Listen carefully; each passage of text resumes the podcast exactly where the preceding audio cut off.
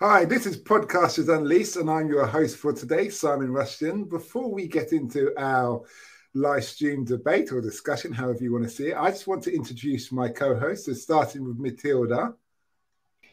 Hello, everyone. This is Matilda. I'm the host of Coffee with Matilda, A Journey to Self. And my podcast is about loving yourself, finding yourself, and coming out of adversity stronger than ever. To you, Kaula. Thanks, Matilda. So my podcast is Women Stories Podcast, where I share real stories from women uh, who rose above different challenges to create their career dream. So tune in for new episode. Over to you, Carla.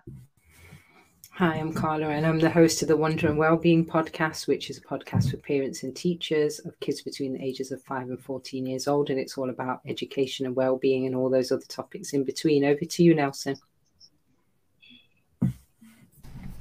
And hi there, this is Nelson, Nelson De Zambrano. I am the host of Investing in America, where we talk about how to invest in the United States and also some other interesting topics um, to include some of my guests here, some of my co hosts.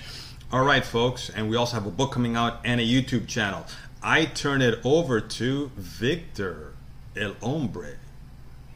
Hey, thank you, Nelson. Um, I'm Victor So I'm the host of the Aspire Entrepreneurs podcast, where I have interesting conversations with entrepreneurs who have successfully ditched the nine to five and are now working into a lifestyle of freedom. So we talk about mindset, we talk about strategies, and um, getting inspired. So over to you, Matilda. Thank you, Victor. I will accept that name as Matilda for tonight. A one time oh, only. Yeah. No, it's not Friday. Okay. and, and, the, and, the, scarf. The scarf. You. My podcast is called Taxi Chronicles, where I interview people spontaneously as they get into my taxi and they tell they usually reveal a lot more than they probably normally would to their best friend in the taxi. It's very interesting. We've got over 600 episodes and they're 5 to 20 minutes and we post every day at 8 a.m. Now, back to this show. The question is today, or the topic is today, can government and institutions assist working parents? The, the reason I chose this subject, it was requested by one of our viewers, Akram, who raised some valid points about um, parents, the government, and institutions supporting systems in regard to last week's episode, which Howler um, moderated, and it was called Motherhood or Career Are Women Being Lied to? So basically, what Akram was saying to us, we needed to expand or go deeper into that because he felt it wasn't fully covered. We didn't have the time to fully cover it with that. Now, as a very diverse in hosting group, as you can see, we stretch from Africa up to Northern Europe, over to the far um, Middle East to America. Um, we all have different cultural backgrounds. We can examine how it works across the world while reflecting on what we can learn from others. This is also an important subject for me as having been a single parent with a career for a couple of years that was, um, and now a grandfather. It's very important my children get the correct support, family and work-wise. The aim, the aim of this episode is to explore what society can do to assist working parents, while at the same time allowing us to consider how, how sorry, how much we should depend on the government and institutions um, we work for, while sharing our own personal experiences, whether we are working parents, single parents, or just reflecting on how our parents managed when we were young. Therefore, we all have something to say on this subject, regardless whether we have children or not, or we're single or not. So, moving on from there, my first question goes out to um, Matilda. Matilda, can you t- tell us? Did you feel you're? We all know you're an only child. That you, f- you, sorry, did you feel that you spent enough quality time with your father as he was the sole income earner? Um, I think so. I don't know. I mean, I'm coming from uh, Middle East. I'm coming from Iran, and I think growing up I think it's important to mention that it was wartime. So I was born during the war of Iran and Iraq. So I don't feel I missed out anything with my dad. strange to say that, or maybe I erased that memory. But in Iran, it's very common for the men, for the fathers, to go to work. So they are the main breadwinner for the family. So even if you're talking with friends, um, uh, or when you're in school talking with friends about the dad, everyone's dad is missing in the picture. That you know, it's not very their existence are not that. Um, uh, it's not there that much. It's usually the mom that takes care of you. So maybe it was cultural, maybe it was the war situation. I don't know, but um, I never felt I'm missing out with my dad. But. I felt like that's his job, like that's what a man does. So I never even questioned his not being there. Mm-hmm. Maybe now it's changing. Now a new generation is different, but my generation, it was like that. Mm-hmm. Okay, so Victor, coming from a family with 51 siblings and having three of your own children, I have to re- reiterate that 51 siblings, world record. World record. Uh, furthermore, I have to ask you: Do you know anybody with more siblings than you? Oh yes, of course. How is this possible? What's the record? Yeah, of course. Um, 61 and um, 61 was one that we uh, is only from the from the Edo tribe. So it's a big it's a big sheep, you know. But they call them uh, no no let me not call the names. They are, they are no. See, they're close fathers, to like a hundred. Victor, sorry, is yeah. same fathers from same father? Yeah, the same father. So yeah. there was more active father than yours. yeah, of course, of course. Bravo. Yeah. But the thing is, I can actually speak about just mine because I know I can name everyone in my family. I can name all my brothers, name all my sisters. So okay, I know them by name. Okay. So, yeah. so uh, my question. Sorry, sorry, go on, Victor. You hadn't finished. Yeah. So I know them. I know them by name. They know me. I know their faces. So it's not like. Um, oh, do you know who this is? You know, can you name it? Nah, I know everyone, and everyone knows everyone. Yeah, go ahead. So, so what's the question again? So, what would you, sorry, coming from a family of 51 siblings and having three of your own children, what would you su- suggest society and people personally, um, family, can assist you in your upbringing, uh, in their upbringing to their own children? So, considering that obviously you can give us from the Nigerian aspect and also from the British aspect. Yeah, it's totally, totally opposite way because our family is like a village, you know. So we, uh, two, three of my moms were professionals. They were like matrons and school teachers, principals. My dad's wives. So when they go to work, we don't. They don't. The kids don't really feel as if they are missing anything because they come to my mom's to like have dinner before they come back from their work or yeah, before they get back home. And my mom, she's an entrepreneur, she has her own shop. My dad is a businessman.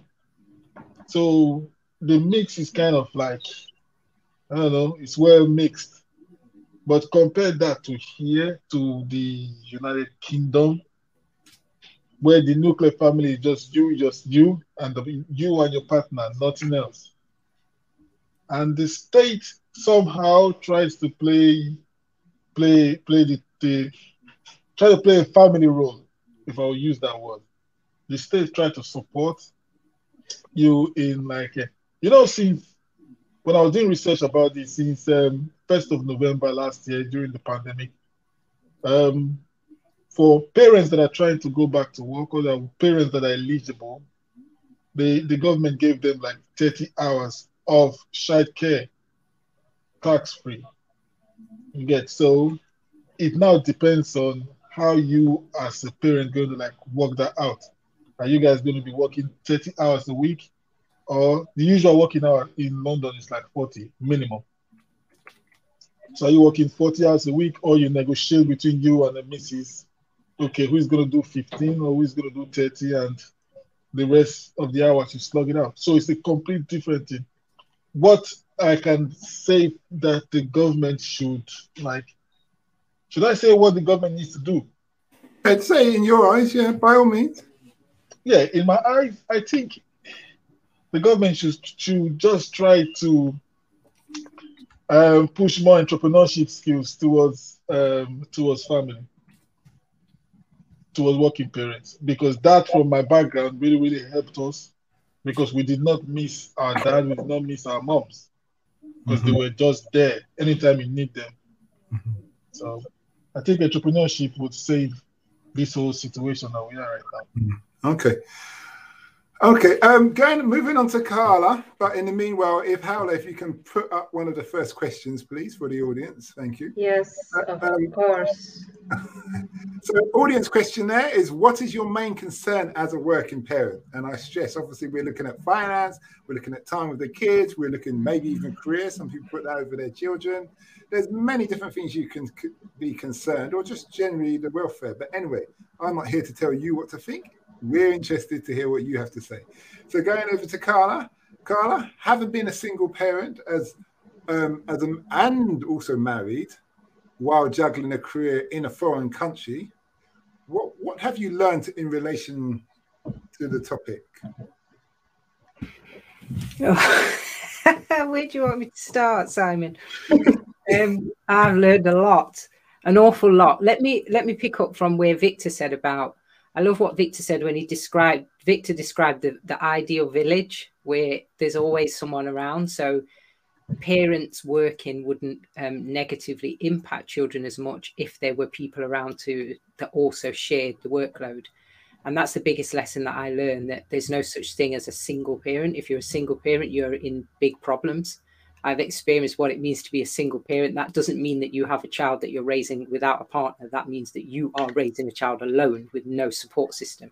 And that's an absolute disaster uh, waiting to happen for both you and the child and also society. So that was my biggest lesson is that it's not a badge of honor to say you're a single parent and to it, you if you are a single parent you should be working to rectify that as quickly as possible and not by getting another partner, which is quite often what people are focusing on, but actually getting a support system around you that can help you to raise that child. If you're stuck for babysitters, if you're stuck for childcare and all of that, um, that is your biggest concern is that not only have you got no childcare in the immediate time, but you've also got no support system to raise your child. So now you're struggling to juggle everything. And I think that quite often it is a badge of honor um, in society for people to walk around saying they're single parents and you know to celebrate that almost and try and prove the point. Um, and i think that is something that needs to be corrected.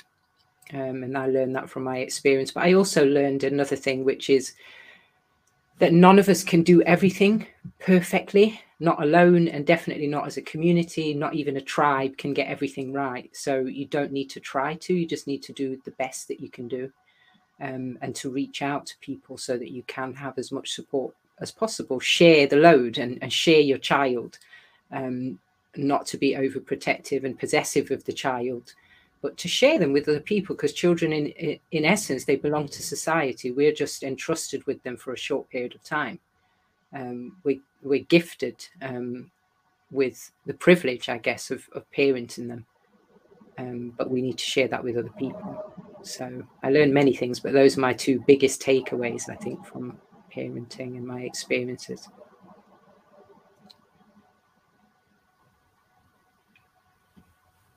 We can't hear you, son. Sorry, thank you. Um, Nelson, being a son of immigrants and coming um, from a, a, a religious culture, let's say, because we know hey, you're not from the Bible Belt, in America, you are you are in South America, and growing up, also growing up in New York.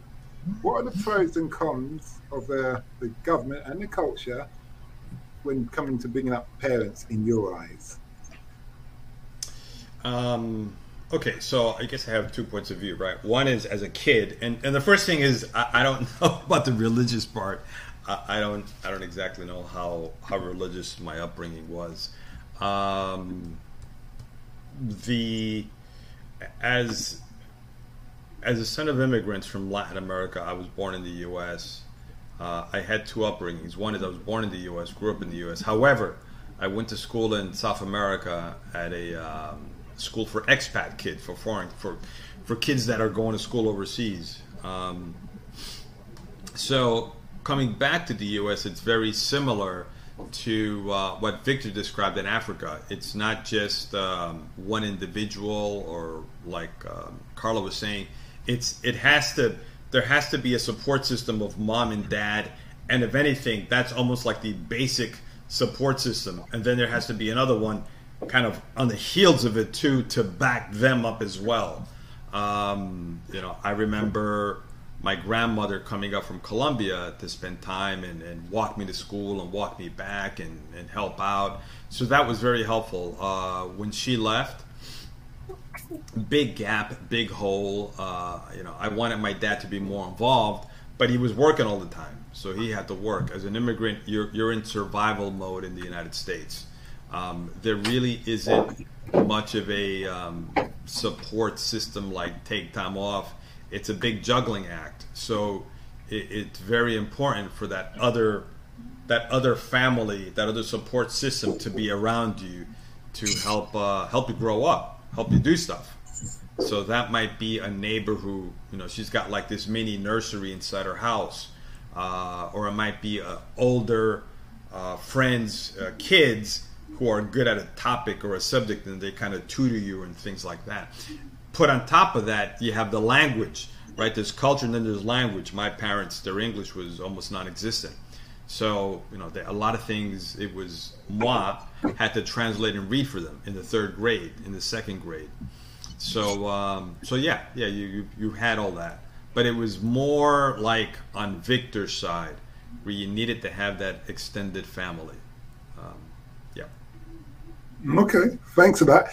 And Howler, based on your upbringing, would you have changed anything different from your experience in relation to your parents um, dividing family and work? Um, well, honestly, I would not change anything because I had a really different experience. And I do agree with what Carla Matilda Nelson said about the support system.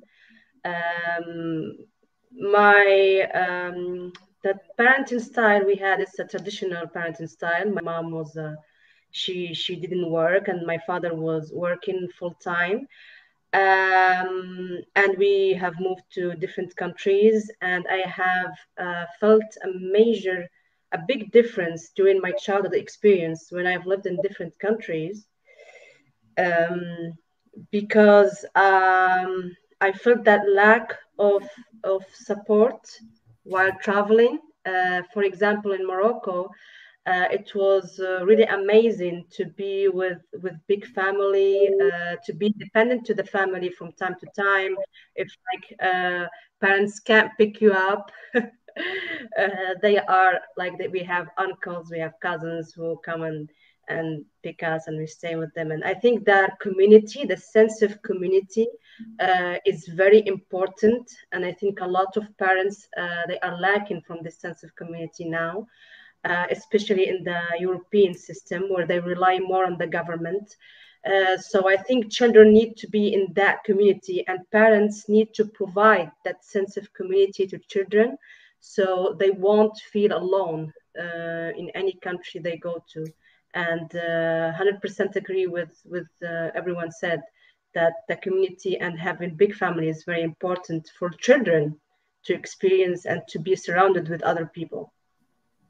Okay, thanks a lot. Matilda, I understand you wanted, you had a question for Victor, so fire away. Yeah, so uh, Victor has your 51 brothers and sisters. And as you explained when you were even coming home, not necessarily you were eating or not your um, not necessarily every brother sister was eating in their own home they were eating maybe in uh, in the other brother and sister's home how do you explain how you're raising your children? Do you feel like your experience with your brother sister will affect um, your upbringing with your children in London? Because I don't think you have that many relatives or brother sisters in London. So how does that work for you? Do you feel the gap? For example, I'm an only child. for me, having a lot of family around is actually crazy, but not having it, it's normal. How does that affect you? Okay, Matilda, let me let me let me shock you now. I have two elder brothers in London. Um, I have a younger sister in London, two younger brothers in Manchester.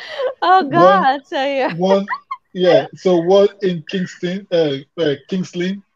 So I have elder sister in um, what's it called, Bolton. So you get so yeah, but the thing is, within within within our family, we we have friends within the family who we actually gel with. You know, so there's no there's no real the only thing that I feel that's missing is for our kids, my kids and my brother's kids to like actually like gel the way I and their dad or their mom like grew up. So that was not that's not really it's not not that it's not possible, but it's not really, really um feasible to do.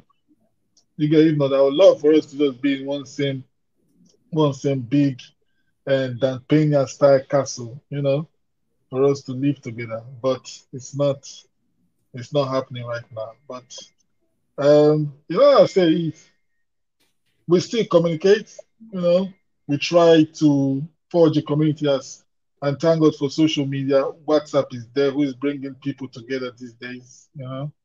And family members you've not seen for like five years, six, seven, eight, nine, ten years, you like you get their numbers on WhatsApp and you like you start communicating. So I think technology has helped us a lot to like bring families together, which which which is one of the things that I would like for the government to start doing.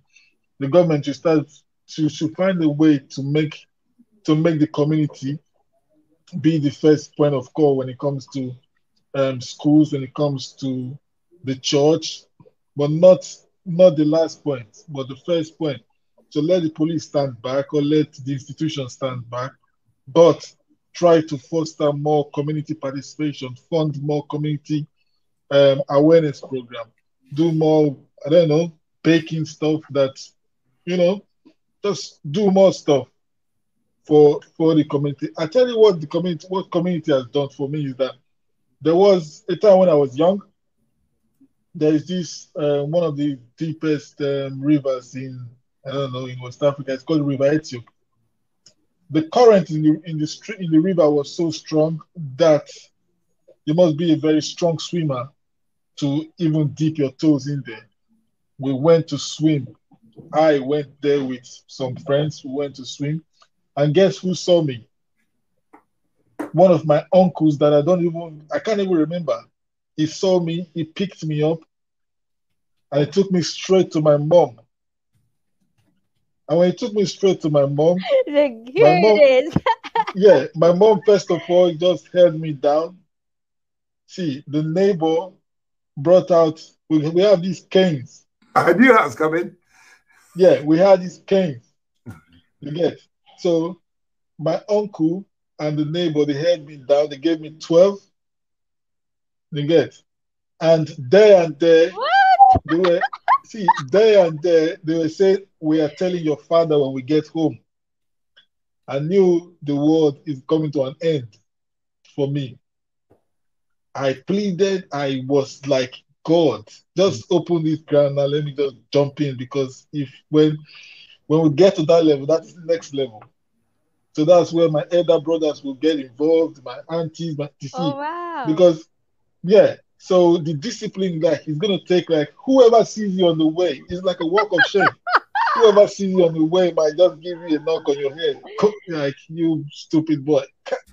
So you you like so when you're moving and you know and you know you're going to do something that is really really bad, you kind of like check yourself before you do something naughty. You need to actually check around because you don't know who is watching. Hmm. Okay, yeah. thanks. Sorry, thanks for that, Victor. What I, what I uh, go on, Nelson. Yeah, I, I, was I was just about to say, well, I guess that ended Victor's ideas of going into the Nigerian Olympic swimming team because you weren't jumping into any water after that. But uh, but but it's very interesting though that whole idea of community, community, community. If you notice about the Spartans, right? You always hear about Sparta, and you know when Sparta was the big power. But that was a big thing that the Spartans did was that everybody had a little responsibility for a kid. And if the kid was going to do something wrong, you know, every adult was empowered to tell the kid no and talk to their parents. So it just it's just really interesting how uh, how certain things they can cross through cultures and they work throughout time because that was the big thing about Sparta and all the Greek states, but Sparta was the one who was most known for that. But yeah. Thanks, thanks a lot for that, Victor, and, and your input, Nelson. Now, this is mainly to the people who have children. I I would debate that there's three main things when it comes to the pyramid of your children. Their well-being, the time, and finance. Those three things are going to work. Maybe someone else has got a different point of view. What is the pinnacle for? And this mainly goes out to Nelson, Carla, and Victor. For you, when determining how you should manage your time between work and family. Let's start with Carla. Um, I've been through all sorts of different uh, stages, trials, experiments, desperate um, um, hatched plots over the years. Um, but I got to a stage where I realized that um, there has to be a, a first and foremost. Um, and for me, that's motherhood. So, and especially in a situation where you are a parent that's raising a child in a home by yourself, um, somebody has to be there to monitor that child. Someone has to make sure that they are sleeping correctly, eating correctly, that their mental health is uh, fine. It's a big issue nowadays. Um, someone has to make sure that they're brushing their teeth and all of the everyday things. Um, those things seem like small things, but when you watch a child on a day-to-day basis you realize that they're very important um, so for me if i can't monitor that and there isn't someone else there to monitor that i have to stay home as much as possible. That puts you in a big predicament when it comes to finances which i know we're going to talk about a little bit more. But for me first and foremost it's making sure that whatever child or children are trusted in my care they're taken care of. And if that takes up the whole day then I, I'm, I'm in a problem when it comes to earning money. That's the biggest dilemma I think mothers face when mothers are trying to balance working and looking after their children. But that comes first to me. Just to jump in there to the audience, but if you're whether you're watching us on Facebook or YouTube, you can have your say, give your experiences just by putting comments in that section and pressing that little button send, and we will read them out. And um, you'll be joining us in the conversation. So, Nelson, same question to you. What is your main objective, your main concern as a parent? It it's similar to what Carla just said. It has to do with the role of being a father, of being a dad, uh, of living up to and expanding that image. Okay, so whatever that image is that I want to create or that I am creating uh, is to live up to that. Uh, first and foremost, that image is going to decide who in the future she says, hey, this is who I want to be my mate, right? She's, she's got to have a reference point. So I want to be a really good reference point for that. Um, and being there, now what the heck does being there mean, right? Does that mean 24 7? No way. Uh, it's just not possible. But it is possible to be there in key times and key events uh, when they need you. Um, so, for example, um, to spend a day with him at school, to actually go to the school, meet with the teachers, and sit in the classroom and be with him there a day. Um, to have breakfast together. We eat breakfast as a family. We have dinner together as a family, and uh, to ask him questions. Not just, hey, how was your day?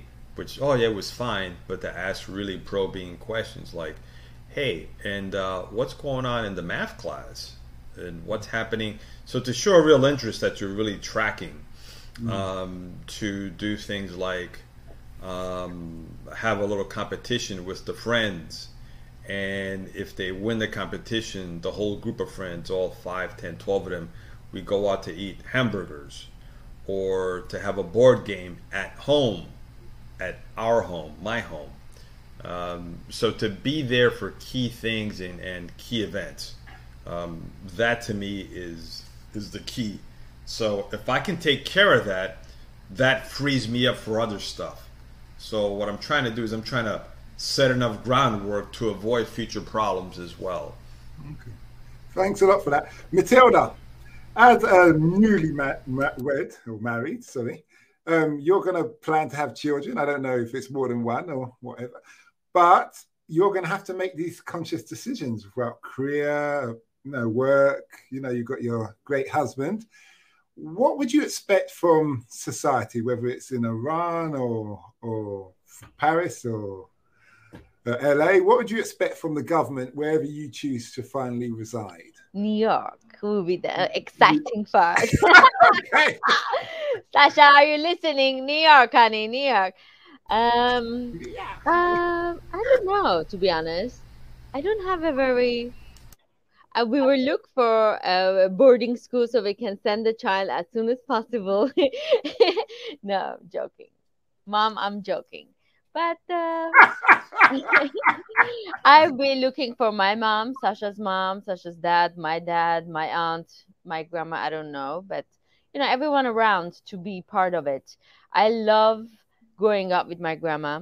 I've learned so many lessons about life that my mom could not give because of her age. She was a young mother, and you know, I've learned lots of um, how to live life from my grandma and her friends which I would definitely want my child to grow up with my mom to learn those lessons.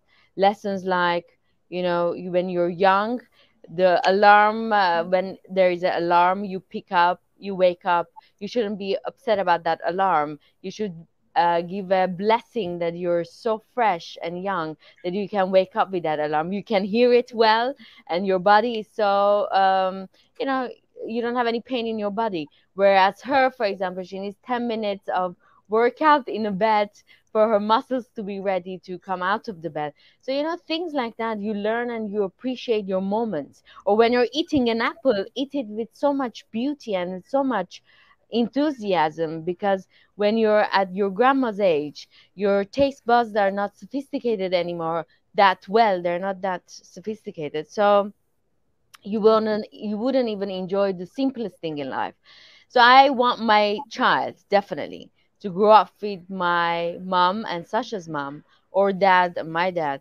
to learn life Okay, that's, that's interesting. I assume do your parents your parents live in New York? Does Sasha's parents live in New York? no but i don't think Okay. location will be matter for us we're gonna travel and maybe they will travel with us Okay. or we manage it somehow but yeah um, i'm not i don't think i'm a i'm i don't think i'm a very uh, hands-on man mother maybe i will change. Maybe i'll be one of those obsessive mothers that oh my god the child uh, did something they want to be there. I don't know. But based on what i know of me i don't mm. think so. So i would need my mom and her mm. mom his mom to be active 100% Matilda, Matilda, you're gonna be so hands-on. You will be like one of those helicopter moms. oh my god that would be uh, And, and, what I'm, and I'm, happen to my me time forget about it. Um, Yeah. and Okay. me me time me you mean tea time that's about it and and on top of that they're gonna be twins okay sasha looks really healthy i think you're gonna be twins Okay. yeah So- Excuse me, Victor. Now Yeah. you I I can relate with um, your family. I come from a large family myself, and um, I depended on- on my family a lot in bringing up my children, and um, from my grandmother to my sisters and um, what have you. How have you managed, and what has been your priority? Um, can you expand some more priority okay. about regards? Okay. Well, for instance, with my son, my sister, my cousins, and my aunts have all helped bring him up. They've had a say in what he's doing, and they've allowed me to pursue my career when it's been my turn to have him, which has been every week without fail. So, being a married man with children, but yet a big family, as you pointed out, how have you managed and what has been your priority when it comes to your career and juggling your children? Hmm, interesting. Very interesting. Um,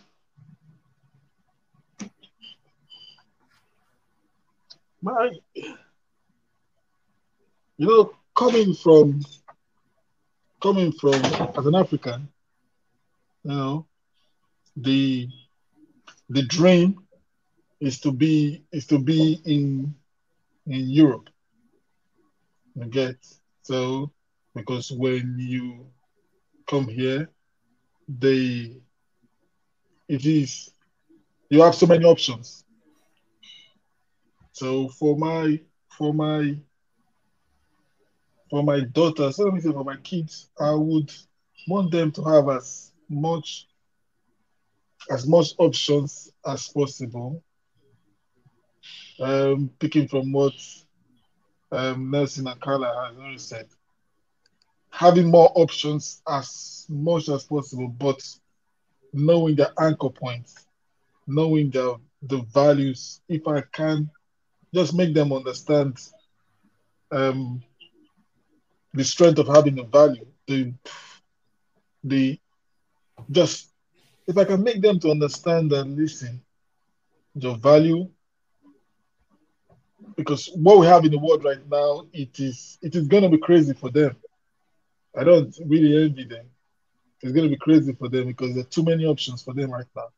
But with these options, you need to be very, very responsible and know your values, which will actually anchor you, be your pillars. So my priority right now is to make sure that they I tattoo it in their brain that they see, listen, know where you're coming from. This is we being here right now. It's not the beginning of the journey. It started way, way, way back before you were born.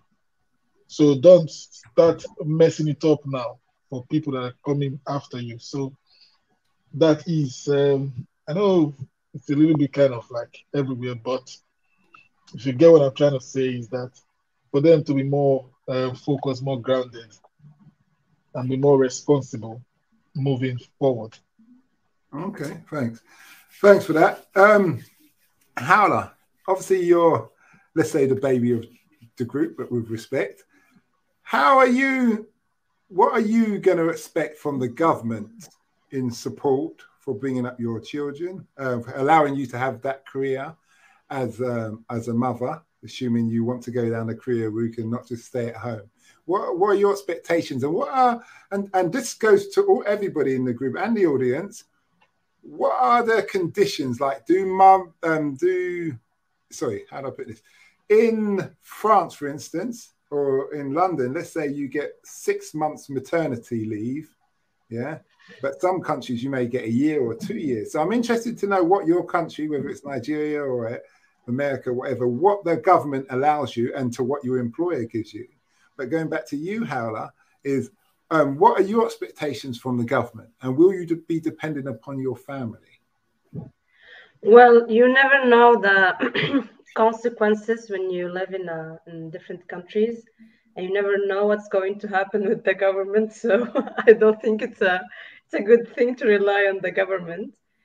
Um, and maybe in the western countries you have more help from the government but i don't think that is enough um, i mean what i'm what i'm um, thinking if i'm going to be a par- parent in the future uh, i need to be really um, financially independent and i need to be really know that i have time uh, to be full-time mother and i have really the the, the the good mindset uh, to be there. And I don't think that the choice of relying in a government is a good choice because the laws are changing. Um, firms also, firm in corporate job, you have uh, different types of firms, and there are firms that give you only three months. Uh, others they give you six months and uh, I have uh, I have also friends who went through maternity leave, but they didn't really get a lot of a lot of uh, time to spend with their baby, uh, which is awful. And um, uh, I think the the major thing that the government should do is giving more time for new parents to take care of their of their babies.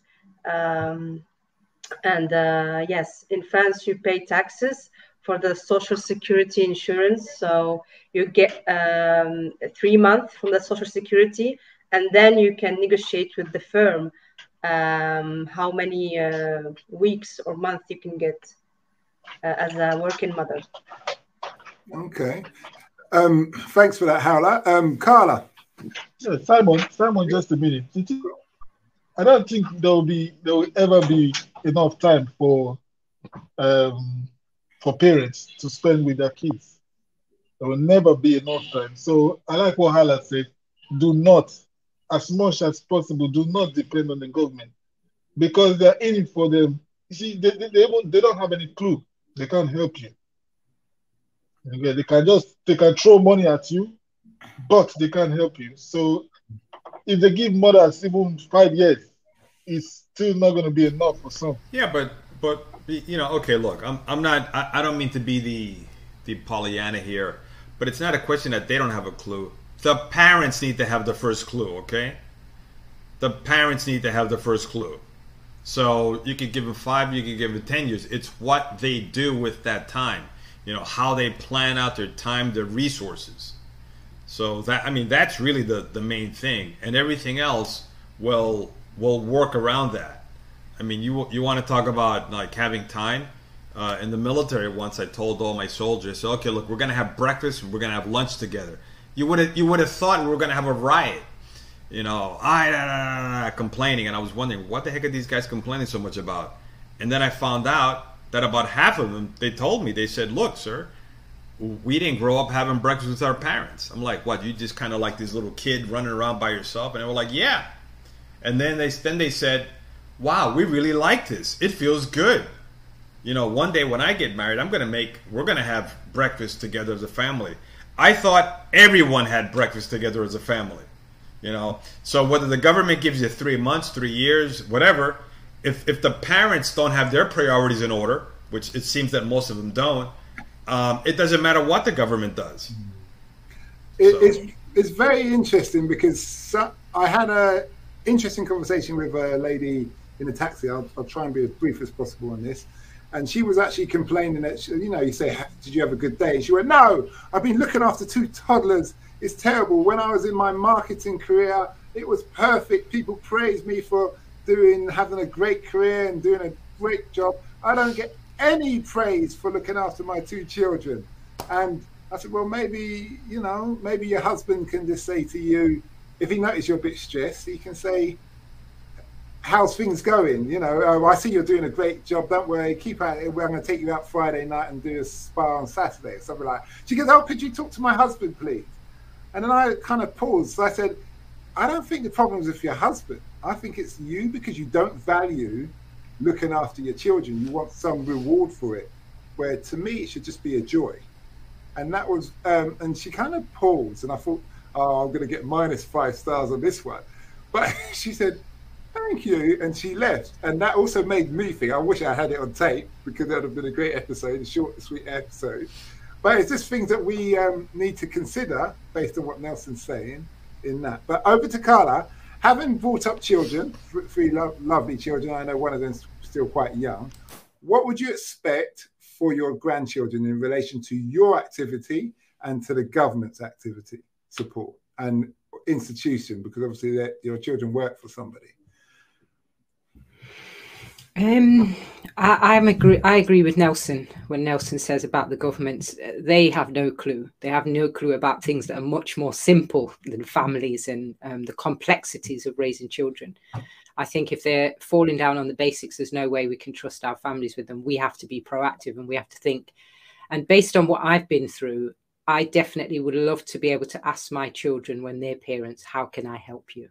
And I would love to be in a situation where whatever they say, I'm able to do it. So, also what Matilda said, I want to be that grandma that's there, um, ready with open arms, with free childcare, with lots of cake, um, with a spare bed, and, and all the things that grandmas need to have to support um, grandchildren and to help them to have, you know, that person there with the wisdom and the life experience, but also that person that can allow mums and dads to go to work, but also to have a break because we talk a lot about work um, and the importance of work, but we all know parents have to work. But what we don't talk about a lot is the, the need for them to have a break.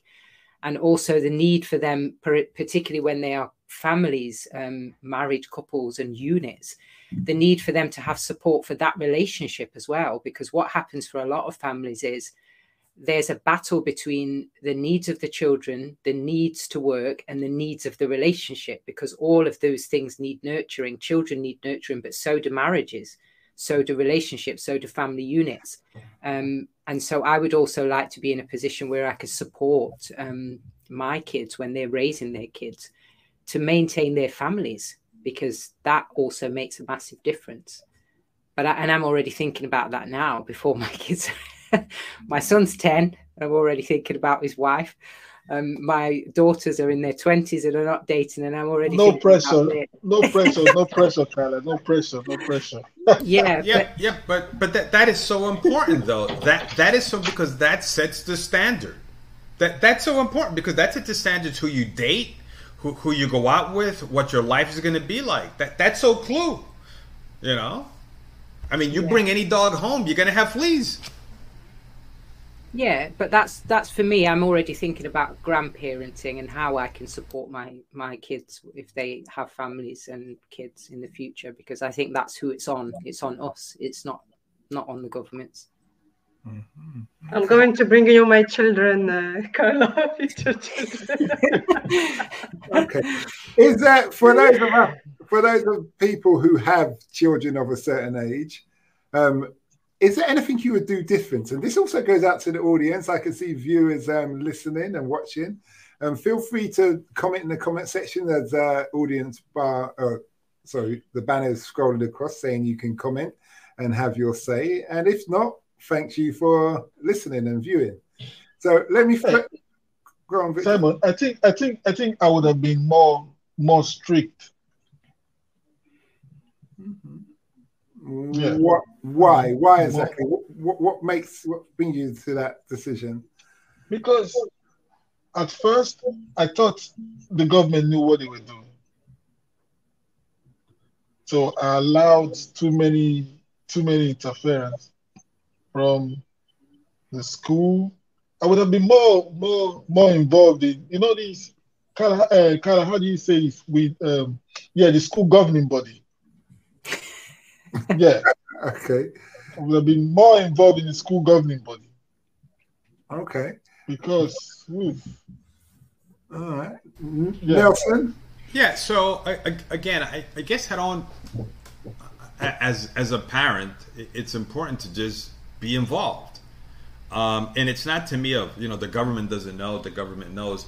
It really doesn't matter. It's my responsibility to be involved. I am the first line of defense. They're they're out there somewhere else doing stuff they got to do. I'm the first line of defense. So whatever the school does, you know, I, I need to be a part of that.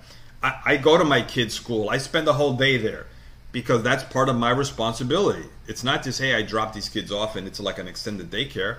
No, that's that's our responsibility. And I go back to those guys that I had in the military where they, they, they had not, they did not eat breakfast with their families. How is that the government's fault? That, that was their parents. Their parents were like, hey, just, you know, kind of run out there. Mm-hmm. I mean, that, that was on their parents. That wasn't the government.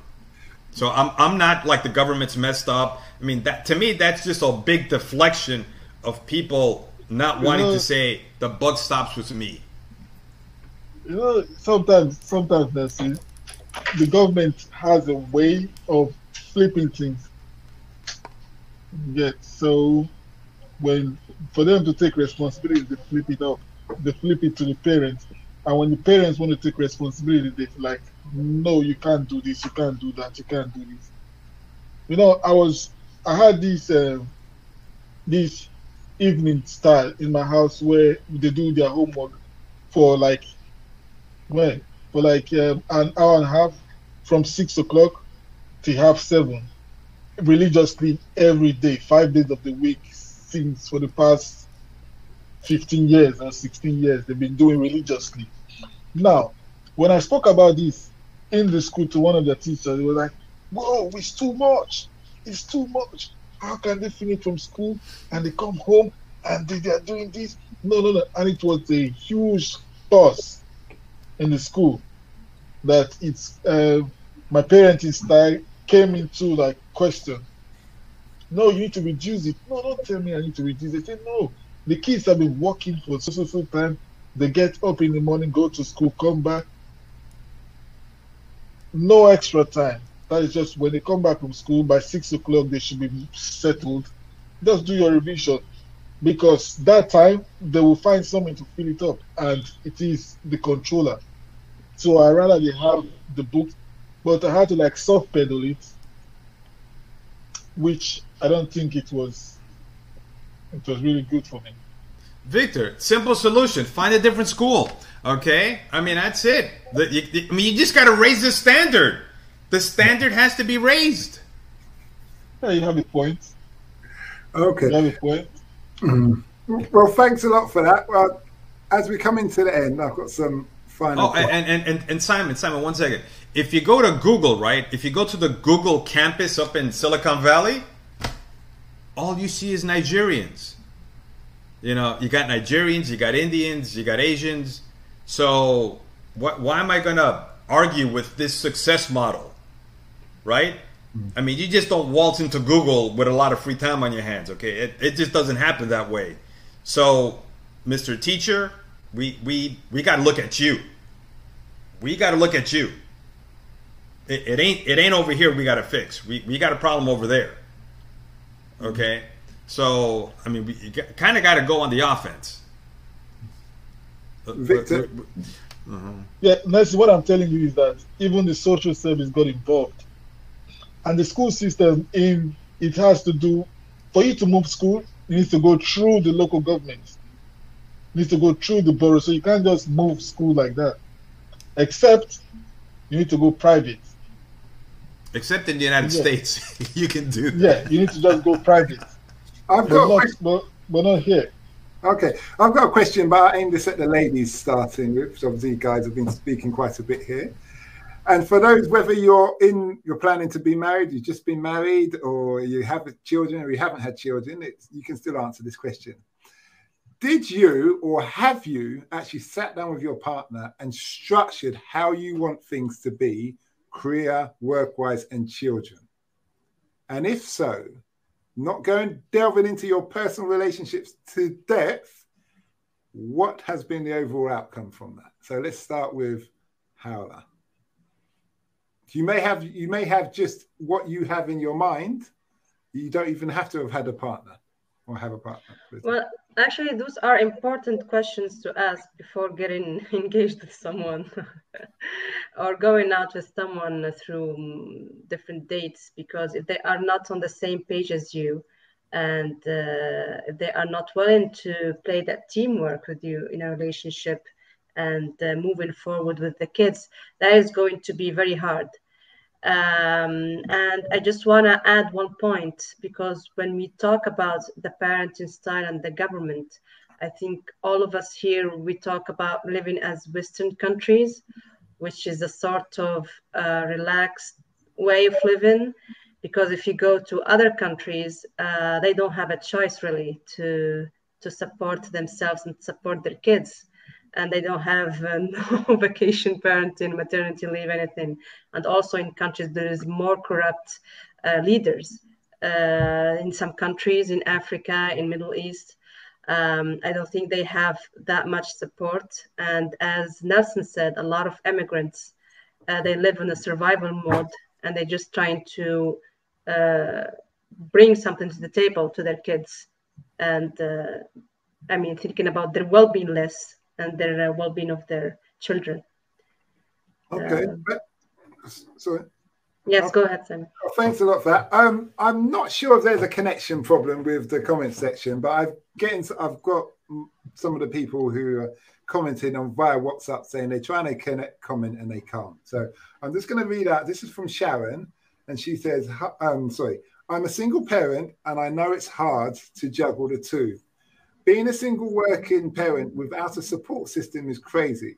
I have worked for the company for many years, and flexibility was something that was not recognized.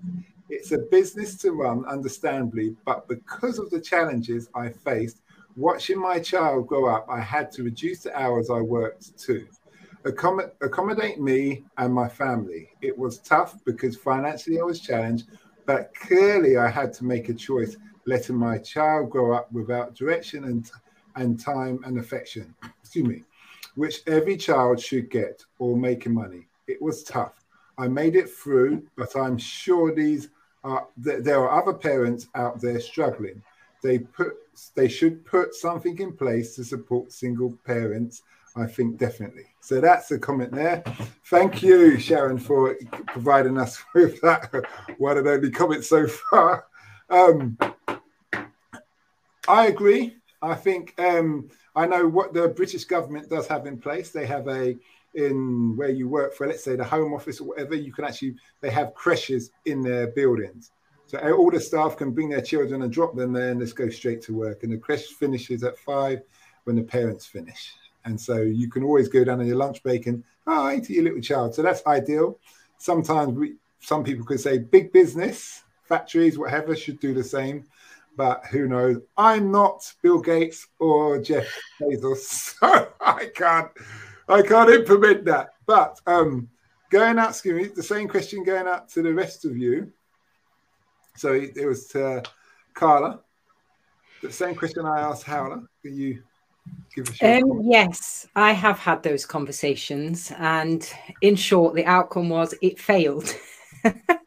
the plan failed, and um, because sometimes plans do fail, um, because you don't always think of all the different things that you need to think of, especially when you're running around looking after a bunch of kids and yourself and doing a job.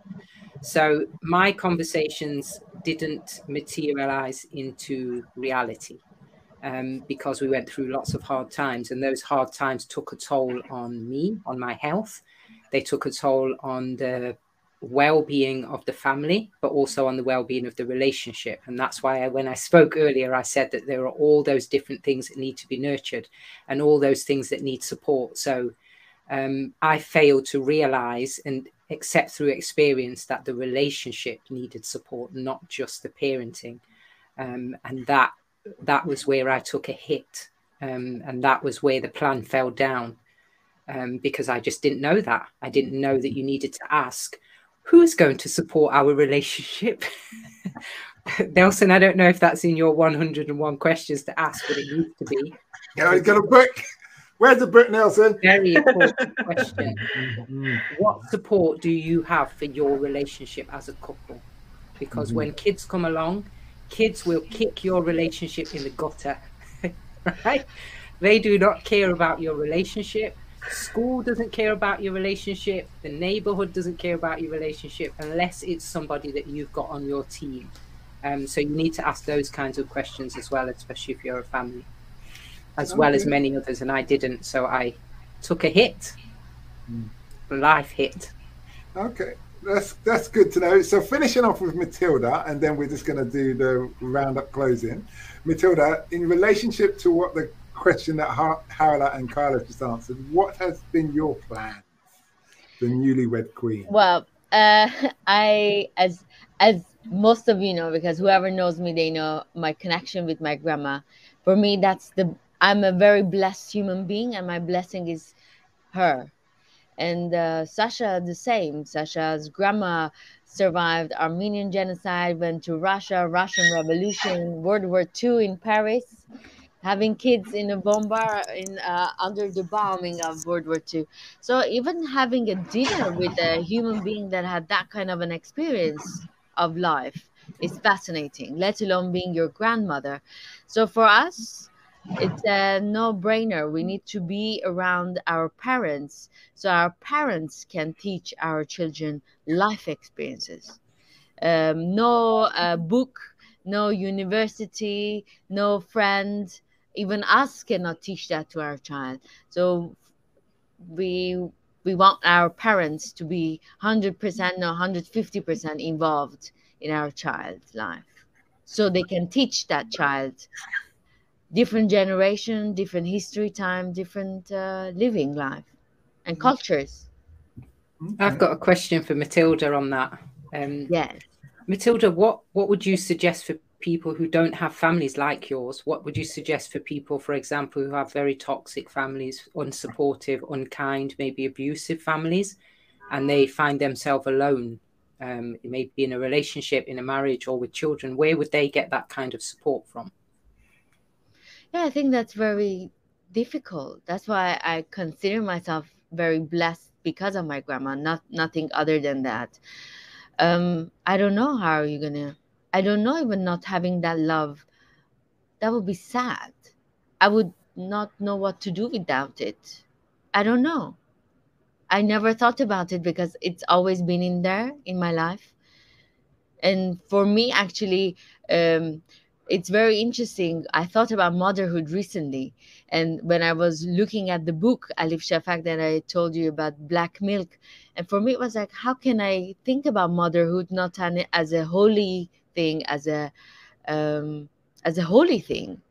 Uh, because in my culture, in my family, mothers are like, wow, they are the everything of the family. How can a mother harm a child? How can a mother not do the right thing for a child? So I don't know. Um, what yeah. to jump in there, Matilda? I like what Carla's brought up because it brings to mind the whole. I know we spoke about it many times. COVID, COVID has taken out many people, and it's taken out the old, the elderly. So God forbid it took out your your parents or the mothers in the family, the elderly ones, the vulnerable ones, and you could find yourself very easily in that predicament where it's just you and your husband, and it would be very interesting to for people in general, how how how do you get past that? Because now you're you need to either get really have really good friends with an understanding who you trust, or it's the government and work. So there needs to be, from what I'm hearing, there needs to be a, quite a bit of a healthy balance and things. But that being said, thank you everybody for co- co-hosting and being on the show. Thank you to the audience. Um, thank you to Sharon and um, every, and everybody who's been viewing but silent listeners. If there's a technical hitch, I apologize because that's why you're not unable to leave comments. I shall look into that later on. I understand Victor and Nelson, you want to say something very quickly. Was that why the hand raised, or are you just saying good? Yeah, I'll I'll let Victor go first. Oh, sorry, I didn't want to say anything. Okay. Okay, so I'll take I'll take my time and Victor's time then. So uh, so right quick. So, but what what Carla excuse me what Carla just said is key. It's right. It's it's all about the relationship. Um, so before people go looking at the government, it's what kind of relationships they're creating, right, with them and their spouse. That that is key. What Carla said is is huge, right? The relationship needs support, and then if that support system excuse me, if those family members aren't there, in my case as an immigrant kid, even growing up, it has to be created. That means finding somebody who's going to fill in the role of uncle to the nth degree, finding someone who's going to be a big sister. I always wanted to have a big sister. I went out and adopted a sibling, you know. Boom, you're going to be my big sister. You have the traits that I want to have in a sister. You have the traits that I want to have in an aunt, and so forth. And that that kind of like alternate family structure gets to be created. Uh, maybe even better than just being born into it because you can customize it. So that that is key. Uh, but again, that goes back. That helps to have that already in place because then you have a standard to go by. You know, it helps if you have a standard to go by. If you don't, then it just it's a it's a downward spiral if that isn't there. And to ask for the government it's it's it's way too much of something to ask for a government. Why do I say that? Because the government's job is to like defend the country and things like that. It's it's not something that does fine motor movements. That's individuals do fine motor movements. Their job is to like stop them at the border kind of thing, not go into your living room and tell you to eat breakfast.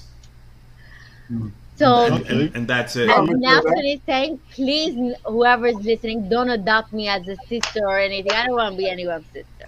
Okay, Matilda, Matilda, we, we won't be adopting you, but be careful because sometimes you also want to be adopted. He who he who plays by himself dies by himself. Well, Yeah, I don't know. um, If I need help, I'll come back. But for now, I don't want to help. I, I'm good. I don't want to have See, any brother sister. One of the Good life. one of the solutions one of the solutions i think nelson just pinched it was that see if you if, if, if you are in a situation like this whereby you know you are you are a single a lonely parent try to open yourself up to get to create networks around you. Go to go to your local your church. Go volunteer. See there was some some time ago uh, i think my second daughter said how come we call everybody that comes to our house, we call them uncles or call them aunties. Yeah, because they're your uncle, your, your aunties. It's just the name, but it's just the name, but the consequence of that is that for them to know that they have someone looking um, looking after their best interest. So try to create your own network system, your own support system, and don't rely on too much on the government. And and, and you know what? But I, I guess I, I just have the thing about when people say, "Well, don't rely on the government." It's not even their job. I mean, they're like the last, last, last resort. I mean, the, it's not the government's job to tell me to tell the kids to eat breakfast. I mean, they, they should have some breakfast available, right? And protect the food distribution. But to tell the kid to sit down at the table, that that's a parent responsibility. It, it's it's not. I mean, when the government has to step in and do that, there's been like this huge line of failures along the way, for for them to have to step in and say, "Hey, feed that kid that you had." You, you, you, like like uh, I mean, I don't know if that's if that's really apparent there. Well, thanks a lot for the input, guys. And closing, I just have to say thank you to Salo, who's liked us, Rachel, D, all the way in Kenya, and the, the, whole sin as well, who's liked us. But in closing, what I want from you um, five is one key word when it comes to your working career and your children. It's One key word from each of you. What is your priority? A bit of a hard one for those who like to do a sentence, but you can do it. I'm Start guilty, with- so I've got to go first. And my keyword is community. Okay. Victor?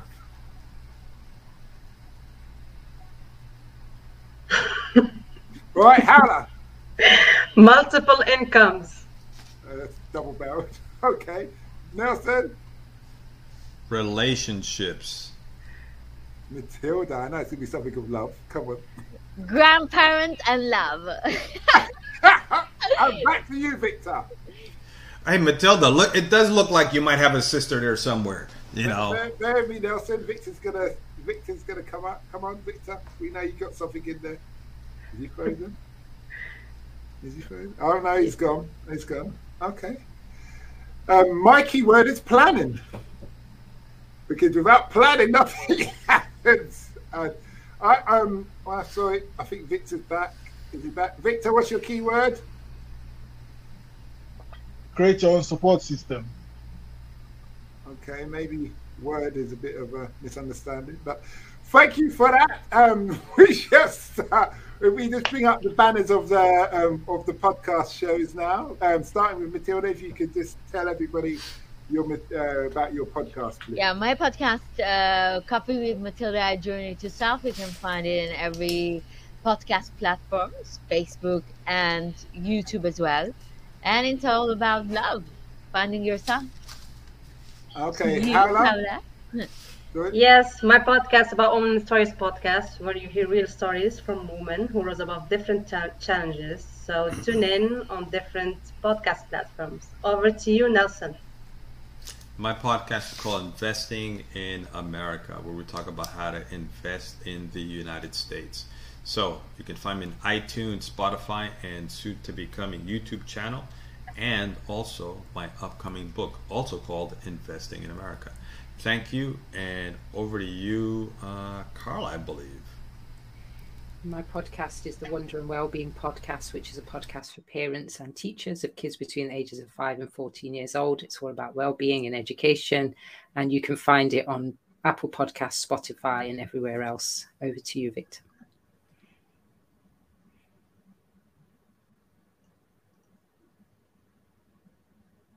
Hello, I think Victor's um, frozen again, so I will do his, his podcast, his Diaspora Entrepreneurs podcast, where he just aims at Afro, Afro Caribbean and Africans, um, talking about encouraging them to get up and do something with their lives. And he's uh, very entrepreneurial, and he's on all major platforms. So we look forward to having him.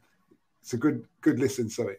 Um, obviously, my name's Simon, Simon Rushton, Taxi Chronicles in my podcast, where I interview people as they get into my taxi, and it's spontaneous. Nothing is planned. It's real life stories from crime to real life drama to relationship to a bit of a reality show, but classy, of course. And I post every day at 8 a.m. British Standard Time, and we're on all major platforms, and that goes for all of us. So we um, thank you for listening today, and we much appreciate that. And um, we look forward to seeing you back next week, 7 p.m., same time. Goodbye. Bye, Bye.